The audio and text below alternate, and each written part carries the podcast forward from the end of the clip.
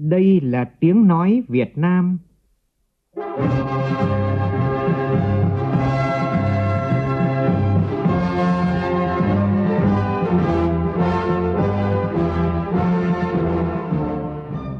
là tiếng nói Việt Nam, phát thanh từ Hà Nội, thủ đô nước Cộng hòa xã hội chủ nghĩa Việt Nam.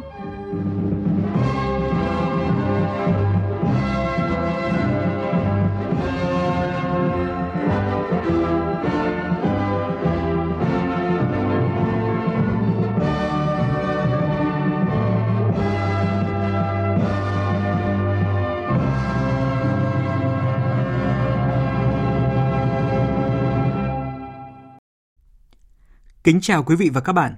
Mời quý vị nghe chương trình Thời sự sáng của Đài Tiếng Nói Việt Nam. Hôm nay là thứ Bảy, ngày mùng 3 tháng 4, tức ngày 22 tháng 2 năm Tân Sửu.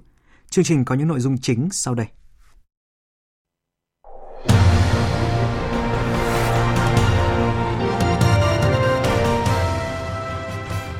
Nghị định mới của chính phủ cho phép kéo dài thời hạn vay để mua thuê nhà ở xã hội tối đa không quá 25 năm. Nghệ An và Hà Tĩnh đối mặt với nguy cơ dịch trồng dịch trên vật nuôi bao gồm viêm da nổi cục trên châu bò, dịch tả lợn châu Phi và dịch cúm gia cầm H5N6. Kể từ ngày 1 tháng 6, mọi hành vi gây ô nhiễm tiếng ồn tại khu dân cư sẽ bị chính quyền thành phố Đà Nẵng xử phạt nghiêm khắc. Trường hợp tái phạm sẽ bị công khai danh tính tại cuộc họp tổ dân phố. Trong phần tin thế giới, số người chết trong vụ tai nạn tàu hỏa tại Đài Loan Trung Quốc đã tăng lên 51 và dự báo có thể còn tăng cao hơn. Kênh đào Suez sắp giải tỏa hoàn toàn tình trạng ùn tắc.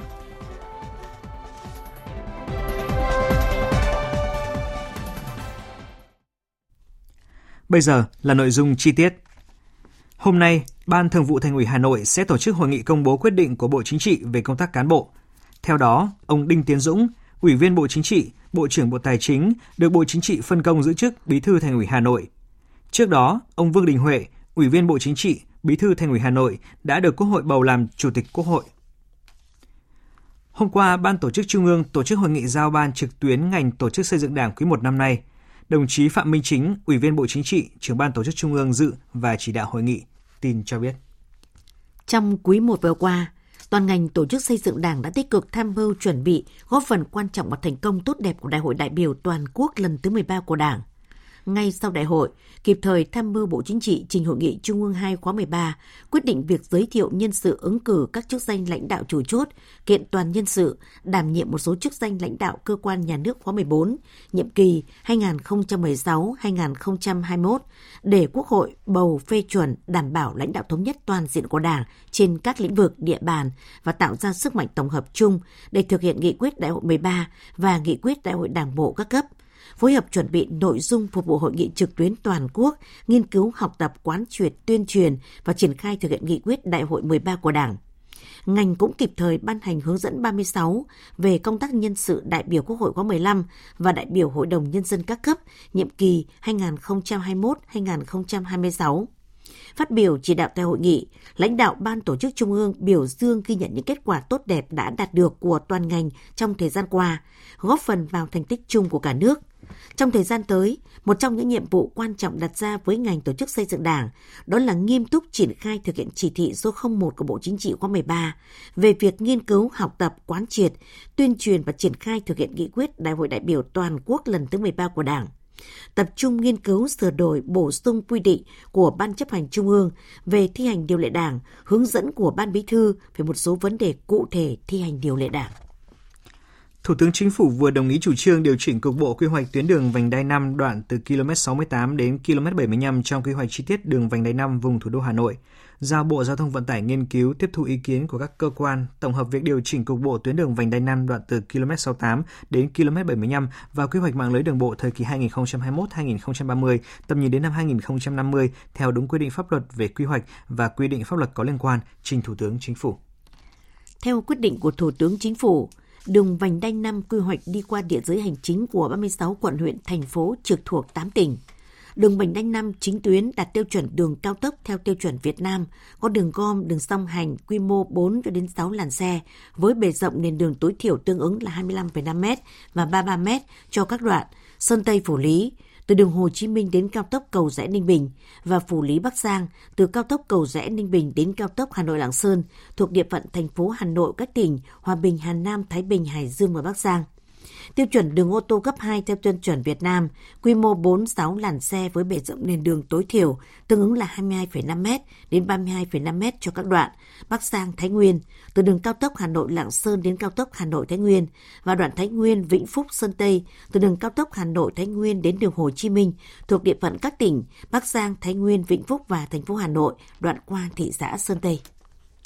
Chính phủ vừa ban hành nghị định sửa đổi bổ sung một số điều nghị định số 100/2015 về phát triển và quản lý nhà ở xã hội.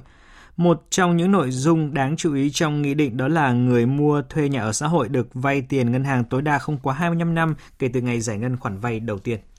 Về mức vốn vay, nghị định mới quy định trường hợp mua, thuê mua nhà ở xã hội thì mức vốn cho vay tối đa bằng 80% giá trị hợp đồng mua và thuê mua nhà. Trường hợp xây dựng mới hoặc cải tạo sửa chữa nhà ở thì mức vốn vay tối đa bằng 70% giá trị dự toán hoặc phương án vay, tối đa không quá 500 triệu đồng và không vượt quá 70% giá trị tài sản đảm bảo tiền vay. Lãi suất cho vay tại ngân hàng chính sách xã hội do Thủ tướng Chính phủ quyết định theo đề nghị của Hội đồng Quản trị Ngân hàng Chính sách Xã hội cho từng thời kỳ lãi suất cho vay tại tổ chức tín dụng được chỉ định do Ngân hàng Nhà nước Việt Nam xác định và công bố. Trên cơ sở đảm bảo nguyên tắc không vượt quá 50% lãi suất cho vay bình quân của các ngân hàng thương mại trong thời kỳ thời hạn vay để mua, thuê mua nhà ở xã hội do ngân hàng và khách hàng thỏa thuận phù hợp với khả năng trả nợ của các khách hàng và tối đa không quá 25 năm kể từ ngày giải ngân khoản vay đầu tiên so với tối thiểu 15 năm kể từ ngày giải ngân khoản vay đầu tiên theo Nghị định 100 trên 2015. Chuyển sang các tin đáng chú ý khác. Nhân dịp lễ Phục sinh năm nay tại thành phố Hồ Chí Minh, Ban Tôn giáo Chính phủ phối hợp với Ủy ban nhân dân thành phố vừa tổ chức gặp mặt các chức sắc lãnh đạo 10 hội thánh tin lành có trụ sở Trung ương Giáo hội tại thành phố. Tin của phóng viên Đài Tiếng nói Việt Nam. Tại buổi gặp gỡ, các chức sắc lãnh đạo hội thánh tin lành bày tỏ sự vui mừng trước sự tăng trưởng tích cực về kinh tế, văn hóa xã hội của đất nước trong năm 2020 Mục sư Nguyễn Phan Cẩm Phượng, Tổng thư ký Giáo hội Baptist Việt Nam cho biết, chức sắc tín đồ luôn được tạo điều kiện trong các hoạt động sinh hoạt tôn giáo ở địa phương. Từ ngày chính luật tôn giáo bắt đầu được thực hiện thì tôi thấy đó là mở ra cả một sự mới mẻ cho chúng tôi. Và chúng tôi ờ, thực hiện rất là thuận lợi. Những cái vùng sâu vùng xa những cái xã ấp quá xa xôi nắm bắt chưa kịp. Nhưng mà phối hợp với chính quyền ngồi lại với nhau và hướng dẫn làm cách nào để gỡ rối. Vì thế chúng tôi thấy đa số là thuận lợi.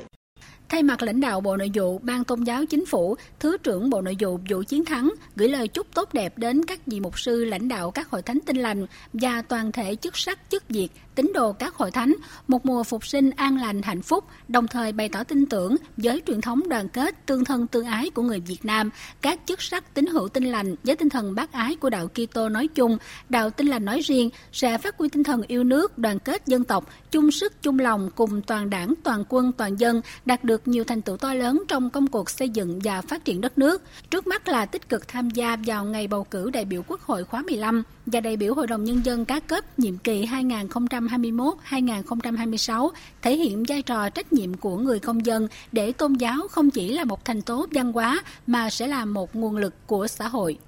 Chúng tôi cũng rất vui vì một số chức sắc và các tín đồ tin lành các hội thánh chúng ta được giới thiệu tham gia vào hội đồng nhân các cấp. Do vậy thì chúng ta cùng nhau ủng hộ à, làm sao để chúng ta có những con người xứng đáng vào trong hội đồng nhân dân cấp thành phố, cấp quận, cấp huyện đại diện cho tôn giáo của mình. Và tôi tin rằng với cái sự đồng lòng ủng hộ của các tôn giáo thì cái ngày hội bầu cử toàn dân của các địa phương nơi có các tín hữu tin lành thì nơi đó sẽ là mẫu mực và hoàn thành nhiệm vụ của mình. Thưa quý thính giả, Quận 1 là quận trung tâm của trung tâm nên cần phải xác định được vai trò tầm quan trọng của mình trong sự phát triển chung của thành phố Hồ Chí Minh. Quận cần phải đi đầu trong cải cách hành chính, chuyển đổi số và kết hợp với khu đô thị mới Thủ Thiêm để hình thành các trung tâm tài chính quốc tế dọc bờ sông Sài Gòn. Đó là chỉ đạo của Chủ tịch Ủy ban nhân dân thành phố Hồ Chí Minh tại hội nghị duyệt kế hoạch kinh tế xã hội quận 1 vừa diễn ra hôm qua. Tin của phóng viên Hà Khánh. Quận 1 đã hoàn thành xuất sắc các nhiệm vụ kinh tế xã hội năm 2020, thu ngân sách vượt kế hoạch, tỷ lệ giải ngân hơn 93%, trong năm 2021, ông Nguyễn Thành Phong đề nghị quận 1 tiếp tục tập trung thực hiện nhiệm vụ hàng đầu là có biện pháp có hiệu quả với công tác phòng chống dịch COVID-19. Quận 1 cần giữ vững vai trò trong chuyển đổi số, đẩy mạnh cải cách hành chính, tập trung nâng cao thái độ phục vụ, văn hóa giao tiếp với người dân, doanh nghiệp. Ngoài ra, quận cần tập trung vào công tác chỉnh trang đô thị, cụ thể là làm tốt việc chấm dứt hoạt động chợ Tôn Thất Đàm, tập trung tái lập mặt đường ở những nơi đã thi công tuyến metro số 1, tập trung chỉnh trang đô thị, xây mới, cải tạo chung cư cũ, vân vân. Đặc biệt là tập trung chỉnh trang công viên dọc bờ sông Sài Gòn từ cột cờ Thủ Ngữ đến Tân Cảng. Theo Nguyễn Thành Phong, quận 1 sẽ cùng với thành phố Thủ Đức, cụ thể là khu đô thị mới Thủ Thiêm kết nối với nhau hình thành trung tâm phát triển, kết hợp nền tảng fintech. Trong ý tưởng khu đô thị sáng tạo phía đông thành phố Hồ Chí Minh có 8 trọng điểm sáng tạo, thì khu đô thị mới Thủ Thiêm là trung tâm công nghệ tài chính fintech và có thể hình dung về một khu vực với nhiều trụ sở phục vụ các trung tâm tài chính kết hợp với những trụ sở ngân hàng lớn có sẵn dọc ở đường Tôn Đức Thắng, Võ Văn Kiệt. Bước đầu thì chúng ta có thể hình dung là ở bên kia sông Sài Gòn cộng với bên đây sông Sài Gòn ven sông Sài Gòn nó sẽ hình thành những cái trụ sở của hoạt động phục vụ cho các cái tổ chức tài chính còn cụ thể thế nào thì sắp tới là theo quy hoạch chúng ta sẽ triển khai nhưng mà hình dung như vậy rồi sắp tới ta phát triển mạnh ra thành một cái trung tâm phức hợp công nghệ tài chính ở bên kia chỉ có nói bởi cái dòng sông Sài Gòn thì nó sẽ hình thành các cái hoạt động tài chính rất là nhộn nhịp cũng trong hôm qua, tại hội nghị kiểm điểm tình hình phát triển kinh tế xã hội, ông Lê Quân, Chủ tịch Ủy ban nhân dân tỉnh Cà Mau đã nêu đích danh một số đơn vị cấp sở trong việc thực hiện giải quyết công việc chưa tốt và chỉ đạo cần chấn chỉnh ngay việc là công chức còn kiểu giải quyết cho xong chứ không phải là được việc. Phóng viên Trần Hiếu đưa tin. Ông Lê Quân, Chủ tịch Ủy ban dân tỉnh Cà Mau nêu rõ, đã trực tiếp đi kiểm tra công tác giải quyết thủ tục hành chính và phát hiện việc Sở Xây dựng và Sở Tài nguyên Môi trường bị nhiều địa phương phản ánh việc giải quyết công việc chậm. Thực tế, một hồ sơ trình đến Chủ tịch Ủy ban dân tỉnh rất gian nan. Các nhà đầu tư đã phản ánh gặp khó khăn và sợ gặp các sở ngành nhiều. Để khắc phục tình trạng vừa nêu, thời gian tới, tỉnh Cà Mau sẽ triển khai đánh giá lãnh đạo sở, ngành và văn phòng Ủy ban dân tỉnh bằng phiếu kính lãnh đạo các huyện và công chức chuyên môn của huyện sẽ được thực hiện việc đánh giá để phát hiện và kịp thời chấn chỉnh những hạn chế. Trong việc giải ngân vốn đầu tư công, ông Lê Quân yêu cầu trong chương trình hành động phải cụ thể, chỉ rõ từng dự án ai phải chịu trách nhiệm. Ngoài ra, các cấp ngành phải đặc biệt chú ý công tác chuẩn bị bầu cử quốc hội và đại biểu hội đồng nhân dân các cấp sắp tới. Tập trung trong cái quý 2 chúng ta về công tác bầu cử, có kế hoạch, có chương trình và có từng cái hướng dẫn cụ thể. Cả hệ thống chúng ta, các ủy ban, các cấp phải vào cuộc để làm sao chúng ta đảm bảo được thực hiện đồng bộ hiệu quả và thành công bầu cử các cấp của chúng ta trong cái quý 2, đặc biệt ngày 23 tháng 5. Cái thứ hai là chúng ta tiếp tục tăng cường tuyên truyền và đẩy mạnh về vấn đề phòng chống dịch COVID-19. Hiện nay chúng ta không cẩn thận là sẽ có chủ quan lơ là Sở Tư pháp thành phố Đà Nẵng vừa có văn bản hướng dẫn xử phạt vi phạm hành chính đối với hành vi mở nhạc lớn, hát karaoke gây ồn ào tại khu dân cư của thành phố. Những quy định chi tiết trong văn bản này như sau. Việc mở nhạc, hát karaoke gây ồn ào tại khu dân cư, gây ảnh hưởng an ninh trật tự, sức khỏe, sinh hoạt đời sống của người dân là vi phạm quy định về trật tự công cộng. Việc xử phạt đối với hành vi này được thực hiện theo Nghị định 155-2016 của Chính phủ về xử phạt vi phạm hành chính trong lĩnh vực bảo vệ môi trường với mức phạt từ 100.000 đồng đến 1 triệu đồng.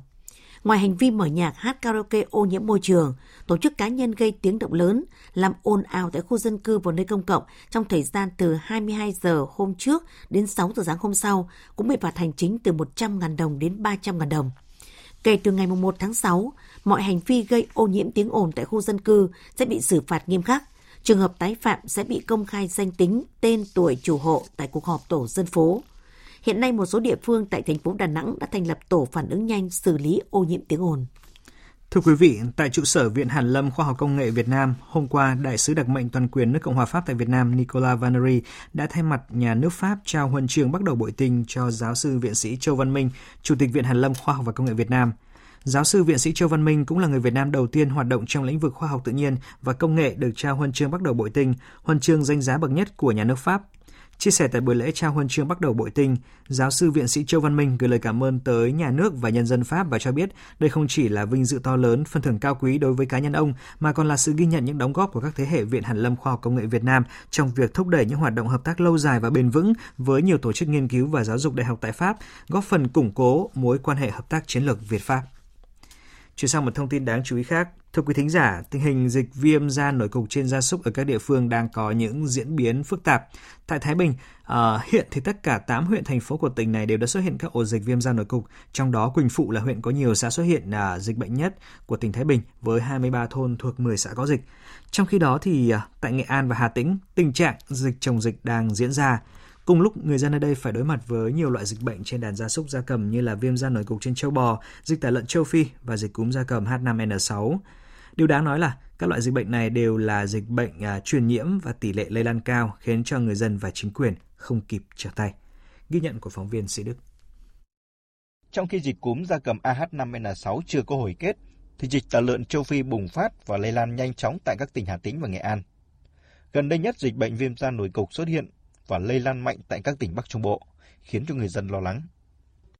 Gia đình về rồi gọi như là chỗ vật mấy vật hắn chết. Thì chết xong rồi gia đình bảo với nó chính quyền xã. Gia đình cũng rõ, cũng hai thì phải bảo với xã để xã có chính quyền để có trách nhiệm. Lần đầu thì mới thấy đuôi nốt nhưng mà lại khi cái anh phát hiện ra là bệnh mới biết chứ anh thú ý là cùng tiêm rồi vì lại à, cùng bôi thuốc cái bên đấy thấy khô rồi. Sau khi xuất hiện dịch bệnh viêm da nổi cục, nhiều hộ chăn nuôi ở Hà Tĩnh cùng lúc đối mặt với ba loại dịch bệnh là dịch tả lợn châu Phi, dịch bệnh viêm da nổi cục và dịch cúm da cầm AH5N6. Chính quyền địa phương đã huy động tổng lực các lực lượng cùng tham gia phòng chống dịch và khẩn trương triển khai tiêm phòng cho đàn gia súc gia cầm, hạn chế thiệt hại. Ông Trần Hùng, Chi cục trưởng Chi cục chăn nuôi thú y tỉnh Hà Tĩnh cho biết quan điểm chỉ đạo của tỉnh thì huy động tất cả các lực lượng, cán bộ, chuyên môn các cấp trong hệ thống, cũng như là những cái người hoạt động hành nghề thú y tự do, có chuyên môn, có chứng chỉ hành nghề thì trong thời gian vừa qua đều được huy động tập trung để phòng chống dịch bệnh. Còn à, về nguồn lực thì nhìn chúng là tỉnh và các địa phương định ưu tiên tập trung nguồn lực cho công tác phòng chống dịch. À, còn đối với riêng đối với cái vaccine viêm da nổi cục Đến thời điểm hiện nay thì Hà Tĩnh là cái địa phương tiêm được nhiều trâu bò nhất cái viêm da nổi cục. Giáp danh với Hà Tĩnh, Nghệ An được xác định là địa phương có tổng đàn gia súc gia cầm lớn, chiếm khoảng 10% tổng đàn cả nước. Nhận định tình hình dịch sẽ còn tiếp diễn và lây lan nhanh chóng trong thời gian tới. Địa phương này đang dồn sức cho công tác kiểm soát, khoanh vùng và đặc biệt là tiêm phòng cho đàn gia súc gia cầm. Ông Ngô Đức Quỳnh, Phó Chi cục trưởng Chi cục chăn nuôi và thú y tỉnh Nghệ An cho biết. Cái khó khăn của Nghệ An là hiện nay cái thú y xã không còn cho nên cái việc phát triển để mà phòng chống dịch sớm ừ. rất là khó phát triển. Bởi vì uh, không có cái, chuyên môn trực tiếp. Còn cái khó khăn chung của cả nước thì uh, đấy là cái vaccine ừ, viêm da nổi cục là cái vaccine nhập khẩu. Thời gian gần đây thì có nhưng mà sợ lâu dài thì nó không đáp ứng được. Đề nghị là làm sao đó cái vaccine này nhiều để mà người dân từ mua hoặc là các cái nguồn khác mình dễ huy động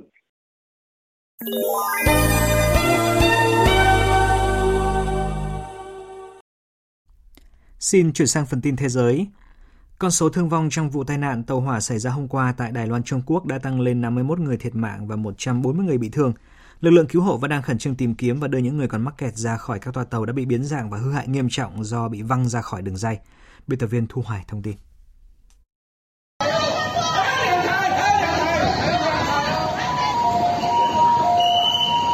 Cơ quan quản lý đường sắt Đài Loan, con số thương vong còn có thể tăng lên do nhiều người vẫn bị mắc kẹt trong các toa tàu. Công tác cứu hộ gặp nhiều khó khăn khi các toa tàu bị biến dạng, hư hại nghiêm trọng do bị văng ra ngoài đường dây và mắc kẹt trong đường hầm. Một nhân viên cứu hộ cho biết. Chiếc xe bị mất phanh, trượt khỏi đường dây và đâm vào đoàn tàu. Hiện toàn bộ phần đầu của chiếc tàu đã bị hư hại. Vụ tai nạn xảy ra sáng qua theo giờ địa phương trên tuyến đường dây phía đông. Thời điểm xảy ra tai nạn, đoàn tàu gồm 8 toa tàu chở khoảng 350 hành khách di chuyển từ thành phố Đài Bắc tới thành phố Đài Đông thì chật đường dây tại một đường hầm ở phía bắc thành phố Hoa Liên, khiến nhiều toa tàu bị văng ra ngoài và va chạm với thành của đường hầm. Nguyên nhân dẫn tới vụ tai nạn được cho là do một chiếc xe tải đỗ không đúng vị trí, bị mất phanh và trôi về phía đường dây. Trong khi đó, một bức ảnh do cơ quan cứu hỏa cung cấp cho thấy một chiếc xe tải bị hư hỏng nặng nằm bên cạnh các toa tàu chật đường dây. Trên Twitter cá nhân, người đứng đầu vùng lãnh thổ Đài Loan Thái Anh Văn cho biết, các dịch vụ khẩn cấp đã được huy động để giải cứu cũng như hỗ trợ các hành khách và nhân viên đường sắt bị ảnh hưởng. Trong khi đó, thông báo từ văn phòng của bà Thái Anh Văn nhấn mạnh, ưu tiên hàng đầu là giải cứu những người còn mắc kẹt. Rất đông người dân cũng như người thân của các nạn nhân hôm qua đã tập trung tại thành phố Đài Đông để cầu nguyện cho các nạn nhân của thảm kịch đường sắt chết chóc nhất Đài Loan trong nhiều thập kỷ này. Về tình hình tại Ukraine, thời gian gần đây căng thẳng ở miền đông Ukraine liên tục leo thang với các cuộc đụng độ giữa quân đội Ukraine và lực lượng đối lập. Nga cho rằng điều đáng quan ngại hơn cả là tình hình này đang được Mỹ thúc đẩy bằng cam kết hỗ trợ Ukraine và việc khơi lại cuộc chiến ở Donbass sẽ chỉ khiến cho Ukraine bị hủy hoại. Anh Tú, phóng viên Đài tiếng nói Việt Nam thường trú tại Liên bang Nga, đưa tin. Ngày 2 tháng 4, Tổng thống Mỹ Joe Biden đã có cuộc điện đàm đầu tiên kể từ khi nhậm chức với Tổng thống Ukraine Volodymyr Zelensky. Nhà lãnh đạo Mỹ đảm bảo với người đồng cấp Ukraine rằng Washington sẽ tiếp tục hỗ trợ Kiev giúp giữ gìn chủ quyền và toàn vẹn lãnh thổ của Ukraine. Kể từ năm 2015, Mỹ đã phân bổ hơn 2 tỷ đô la hỗ trợ an ninh cho Kiev. Trước những tuyên bố của Mỹ về các đảm bảo quân sự cho Ukraine, người phát ngôn Bộ Ngoại giao Nga Maria Zakharova cho rằng đây là động thái bất lợi. Theo lời bà, tất cả nên hướng tới một mục tiêu chung đạt được hòa bình ở miền đông Ukraine. Bà nhấn mạnh rằng Washington với nguồn cung cấp vũ khí, những lời lẽ hung hăng và khiêu khích, khuyến khích chế độ Kiev coi thường các thỏa thuận Minsk. Hành vi như vậy của Mỹ là trái với các quyết định của Hội đồng Bảo an Liên Hợp Quốc. Trong diễn biến liên quan, hôm qua, phát biểu với các phóng viên, thư ký báo chí của Tổng thống Nga Dmitry Peskov đã tuyên bố Nga sẽ thực hiện các biện pháp bổ sung để đảm bảo an ninh quốc gia trong trường hợp quân đội NATO được tăng cường xung quanh Ukraine. Chính phủ Mỹ hôm qua tuyên bố các cuộc đàm phán gián tiếp với nước Cộng hòa Hồi giáo tại thủ đô Viên của Áo tới đây có thể sẽ mang tính xây dựng. Tuy nhiên là Mỹ không mong chờ một cuộc gặp trực tiếp với Iran thông qua tiến trình này dù vẫn rất cởi mở với một khả năng như vậy. Iran đã bác bỏ khả năng thảo luận song phương trực tiếp với Mỹ, song theo Washington, sự có mặt của cả hai nước tại Viên là một bước tiến lành mạnh, góp phần tập trung các nỗ lực để đưa tất cả các bên trở lại tuân thủ thỏa thuận hạt nhân. Người phát ngôn Nhà Trắng Jen Psaki nhấn mạnh. Chúng tôi rất rõ ràng về những trở ngại còn tồn tại. Các cuộc đàm phán sẽ được cấu trúc xung quanh các nhóm làm việc mà Liên minh châu Âu sẽ thành lập với các đối tác còn lại trong kế hoạch hành động chung toàn diện, bao gồm cả Iran. Các vấn đề chính sẽ được thảo luận là những bước đi hạt nhân mà Iran cần thực hiện để quay trở lại tuân thủ thỏa thuận, cũng như những bước giảm nhẹ trừng phạt mà Mỹ cũng cần thực hiện.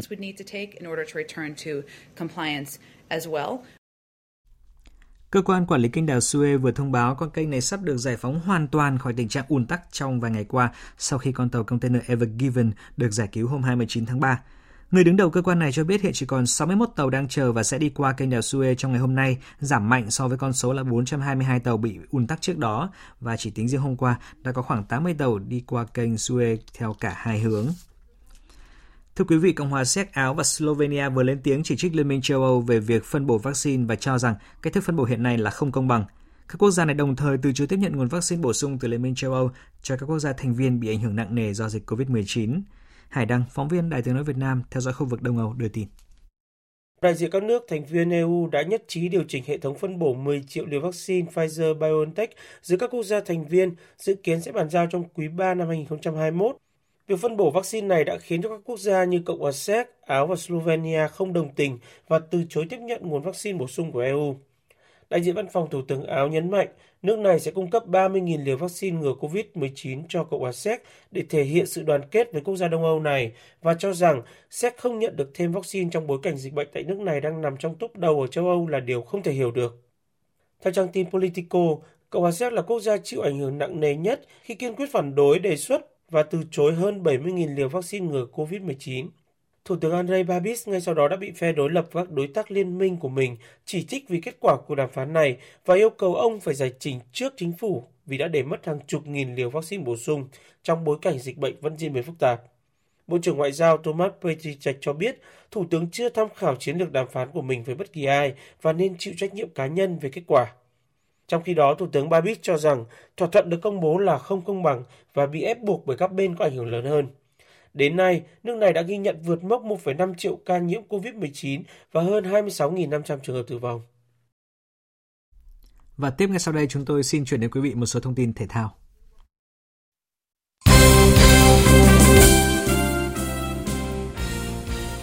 Làm khách trên sân Hòa Xuân của SHB Đà Nẵng chiều qua trong khuôn khổ vòng 7 V-League 2021, Hà Nội FC đã có một trận đấu khá thất vọng khi để thua 0-2 trước SHB Đà Nẵng. Đội Hoàng Anh Gia Lai tiếp tục có trận thắng thứ ba liên tiếp khi mà đánh bại chủ nhà Hải Phòng trên chảo lửa Lạch Tray chiều tối qua. Đến phút thứ 72 trong một pha treo bóng của đồng đội, Brandao đã tung cú đánh đầu cận thành ấn định tỷ số 2-0 cho đội bóng phố núi. Và với chiến thắng này, Hoàng Anh Gia Lai lập kỷ lục mùa này với 360 phút giữ sạch lưới không bị thua bàn nào. Với kết quả lượt trận hôm qua, đội Hoàng Anh Gia Lai đã củng cố ngôi đầu bảng với 16 điểm, SHB Đà Nẵng xếp thứ hai với 15 điểm, trong khi Topland Bình Định tạm vươn lên vị trí thứ tư với 11 điểm. Và chiều tối nay trên các sân Cẩm Phả, Hà Tĩnh Hàng Đẫy sẽ diễn ra 3 trận đấu của lượt trận thứ hai vòng 7 V-League 2021. Than Quảng Ninh gặp BKMX Bình Dương, Hồng Lĩnh Hà Tĩnh gặp Đông Á Thanh Hóa và Viettel gặp Sài Gòn FC. Thưa quý vị, những tín hiệu lạc quan từ chương trình tiêm vaccine COVID-19 đang giúp các nhà lãnh đạo Liên đoàn bóng đá Anh tự tin bày tỏ mong muốn với UEFA rằng sẽ cho phép ít nhất 45.000 người hâm mộ đến sân Wembley tại Euro 2020 tới đây. Và nếu chương trình vaccine của Vương quốc Anh tiếp tục thành công, bước tiếp theo sẽ là mở cửa tự do hoàn toàn các sân vận động trên toàn quốc. Truyền thông Anh cho biết nhiều giải pháp kỹ thuật đã được đưa ra. Ông Mark Kelly, giám đốc quản lý sân Aston Gate của câu lạc bộ Bristol đang chơi tại giải hạng nhất Anh, nói. Chúng tôi vẫn duy trì chế độ phun khử trùng và bảo đảm các trang thiết bị sử dụng trước và sau khi khán giả vào sân đều được vệ sinh an toàn theo tiêu chuẩn của NHS. Các thử nghiệm sẽ sử dụng một phiên bản ứng dụng NHS đã được điều chỉnh, sẽ chứng nhận nếu một người đã được tiêm chủng hoặc xét nghiệm âm tính.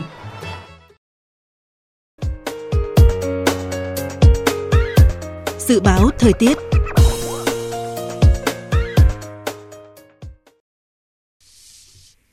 Phía Tây Bắc Bộ có mưa rào và rông vài nơi, trưa chiều giảm mây, trời nắng. Riêng khu Tây Bắc có nơi có nắng nóng. Chiều tối và đêm có mưa rào và rông rải rác, gió nhẹ. Trong cơn rông có khả năng xảy ra lốc xét và gió giật mạnh. Nhiệt độ từ 23 đến 31 độ, riêng khu Tây Bắc từ 32 đến 35 độ, có nơi trên 35 độ. Phía Đông Bắc Bộ, sáng và đêm có mưa nhỏ, mưa phùn và sương mù. Riêng vùng núi phía Bắc, chiều tối và đêm có mưa rào và rông rải rác, gió Đông Nam đến Đông cấp 2, cấp 3. Trong cơn rông có khả năng xảy ra lốc xét và gió giật mạnh. Nhiệt độ từ 22 đến 28 độ, có nơi trên 28 độ. Các tỉnh từ Thanh Hóa đến Thừa Thiên Huế, phía Bắc có mưa nhỏ vài nơi, sáng sớm có sương mù và sương mù nhẹ, phía Nam có mưa rào và rông vài nơi gió nhẹ. Trong cơn rông có khả năng xảy ra lốc xét và gió giật mạnh, nhiệt độ từ 23 đến 30 độ. Các tỉnh ven biển từ Đà Nẵng đến Bình Thuận ngày nắng, chiều tối và đêm có mưa rào và rông vài nơi gió nhẹ. Trong cơn rông có khả năng xảy ra lốc xét và gió giật mạnh, nhiệt độ từ 24 đến 33 độ. Tây Nguyên ngày nắng, chiều tối và đêm có mưa rào và rông vài nơi gió Tây Nam cấp 2, cấp 3. Trong cơn rông có khả năng xảy ra lốc xét và gió giật mạnh, nhiệt độ từ 22 đến 34 độ. Nam Bộ ngày nắng, chiều tối và đêm có mưa rào và rông vài nơi gió đông cấp 2, cấp 3. Trong cơn rông có khả năng xảy ra lốc xét và gió giật mạnh, nhiệt độ từ 25 đến 34 độ. Khu vực Hà Nội sáng và đêm có mưa nhỏ, mưa phùn và sương mù, gió đông nam đến đông cấp 2, cấp 3, nhiệt độ từ 23 đến 28 độ. Tin dự báo thời tiết biển. Bắc Vịnh Bắc Bộ có mưa vài nơi, gió đông nam cấp 4. Vùng biển từ Quảng Trị đến Quảng Ngãi không mưa, gió đông nam cấp 3, cấp 4 khu vực Bắc Biển Đông, khu vực quần đảo Hoàng Sa thuộc thành phố Đà Nẵng không mưa, gió Đông Nam đến Đông cấp 3, cấp 4. Khu vực giữa Biển Đông có mưa vài nơi, gió Đông cấp 3, cấp 4. Khu vực Nam Biển Đông, khu vực quần đảo Trường Sa thuộc tỉnh Khánh Hòa, vùng biển từ Bình Định đến Ninh Thuận, vùng biển từ Bình Thuận đến Cà Mau, vùng biển từ Cà Mau đến Kiên Giang và Vịnh Thái Lan có mưa rào và rông vài nơi, gió nhẹ.